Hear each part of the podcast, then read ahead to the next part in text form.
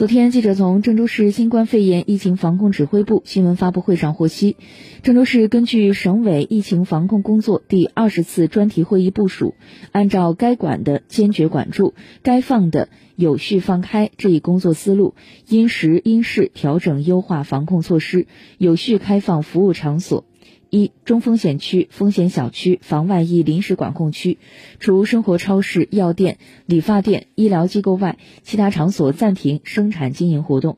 餐饮场所禁止堂食，仅提供外卖服务，无接触配送至小区门口；聚集性活动一律停办。二、低风险区有高风险区、风险单元、中风险区、风险小区的限市区，除上述区域外的其他区域为低风险区。低风险区提倡尽量减少外出，不聚集、不扎堆。低风险区内保障居民生活的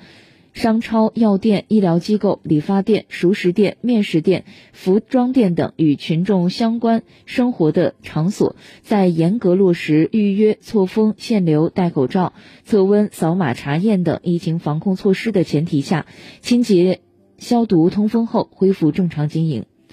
党政机关、企业和事业单位、写字楼、银行、办事大厅等营业场所，在严格落实错峰、预约、限流、戴口罩、扫码查验、测温等防控措施前提下，恢复正常生产经营秩序。